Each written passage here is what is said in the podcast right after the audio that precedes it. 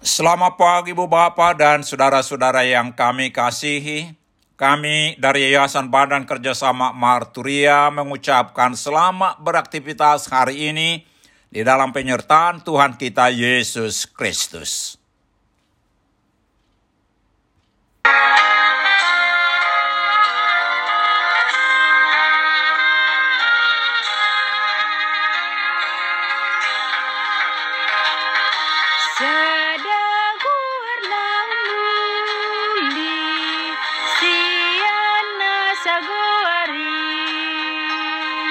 Good.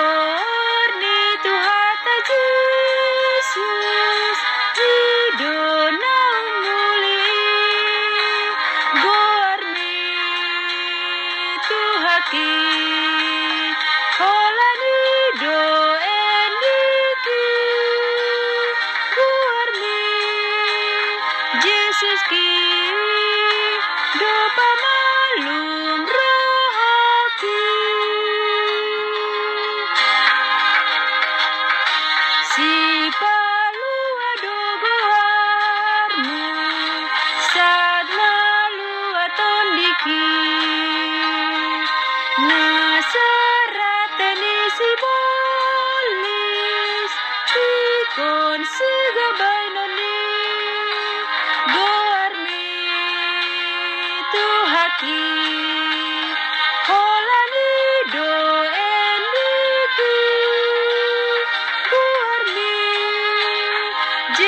ki do pamalum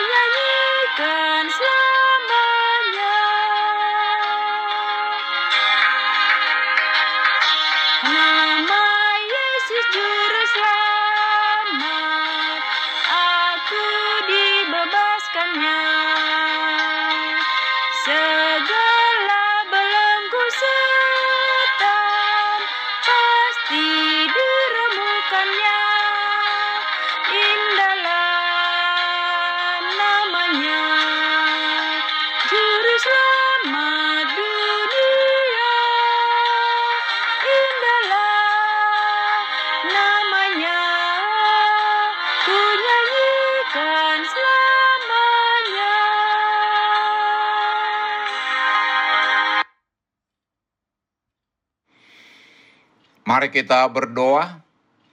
Tuhan Yesus, di pagi hari ini kami hendak mendengarkan dan merenungkan firman-Mu. Ungkapkan kepada kami kebenaran firman-Mu dan tolong kami Tuhan untuk melakukan firman-Mu dalam kehidupan kami. Amin. Saudara-saudara yang dikasihi Tuhan Yesus, firman Tuhan untuk kita renungkan di pagi hari ini terambil dari 2 Korintus 1 ayat 10 dengan tema menyelamatkan kita dari kematian demikian firman Tuhan. Dari kematian yang begitu ngeri, ia telah dan akan menyelamatkan kami. Kepadanya kami menaruh pengharapan kami bahwa ia akan menyelamatkan lagi. Saudara-saudara yang dikasihi Tuhan Yesus, sebagai hamba Tuhan, Paulus telah mengalami berbagai kesulitan dan penderitaan. Tuhan mengizinkan hal itu terjadi karena dia ingin agar Paulus bertumbuh lebih mendalam dalam Kristus. Penderitaan itu begitu besar dan begitu berat membuat Paulus merasa seolah-olah dia dijatuhi hukuman mati. Namun, beban yang begitu besar dan berat tidak membuat Paulus hilang pengharapan. Sebaliknya ia mempunyai alasan yang kuat untuk menaruh kepercayaannya pada Tuhan karena hanya Tuhan saja yang sanggup menolong dan menyelamatkannya.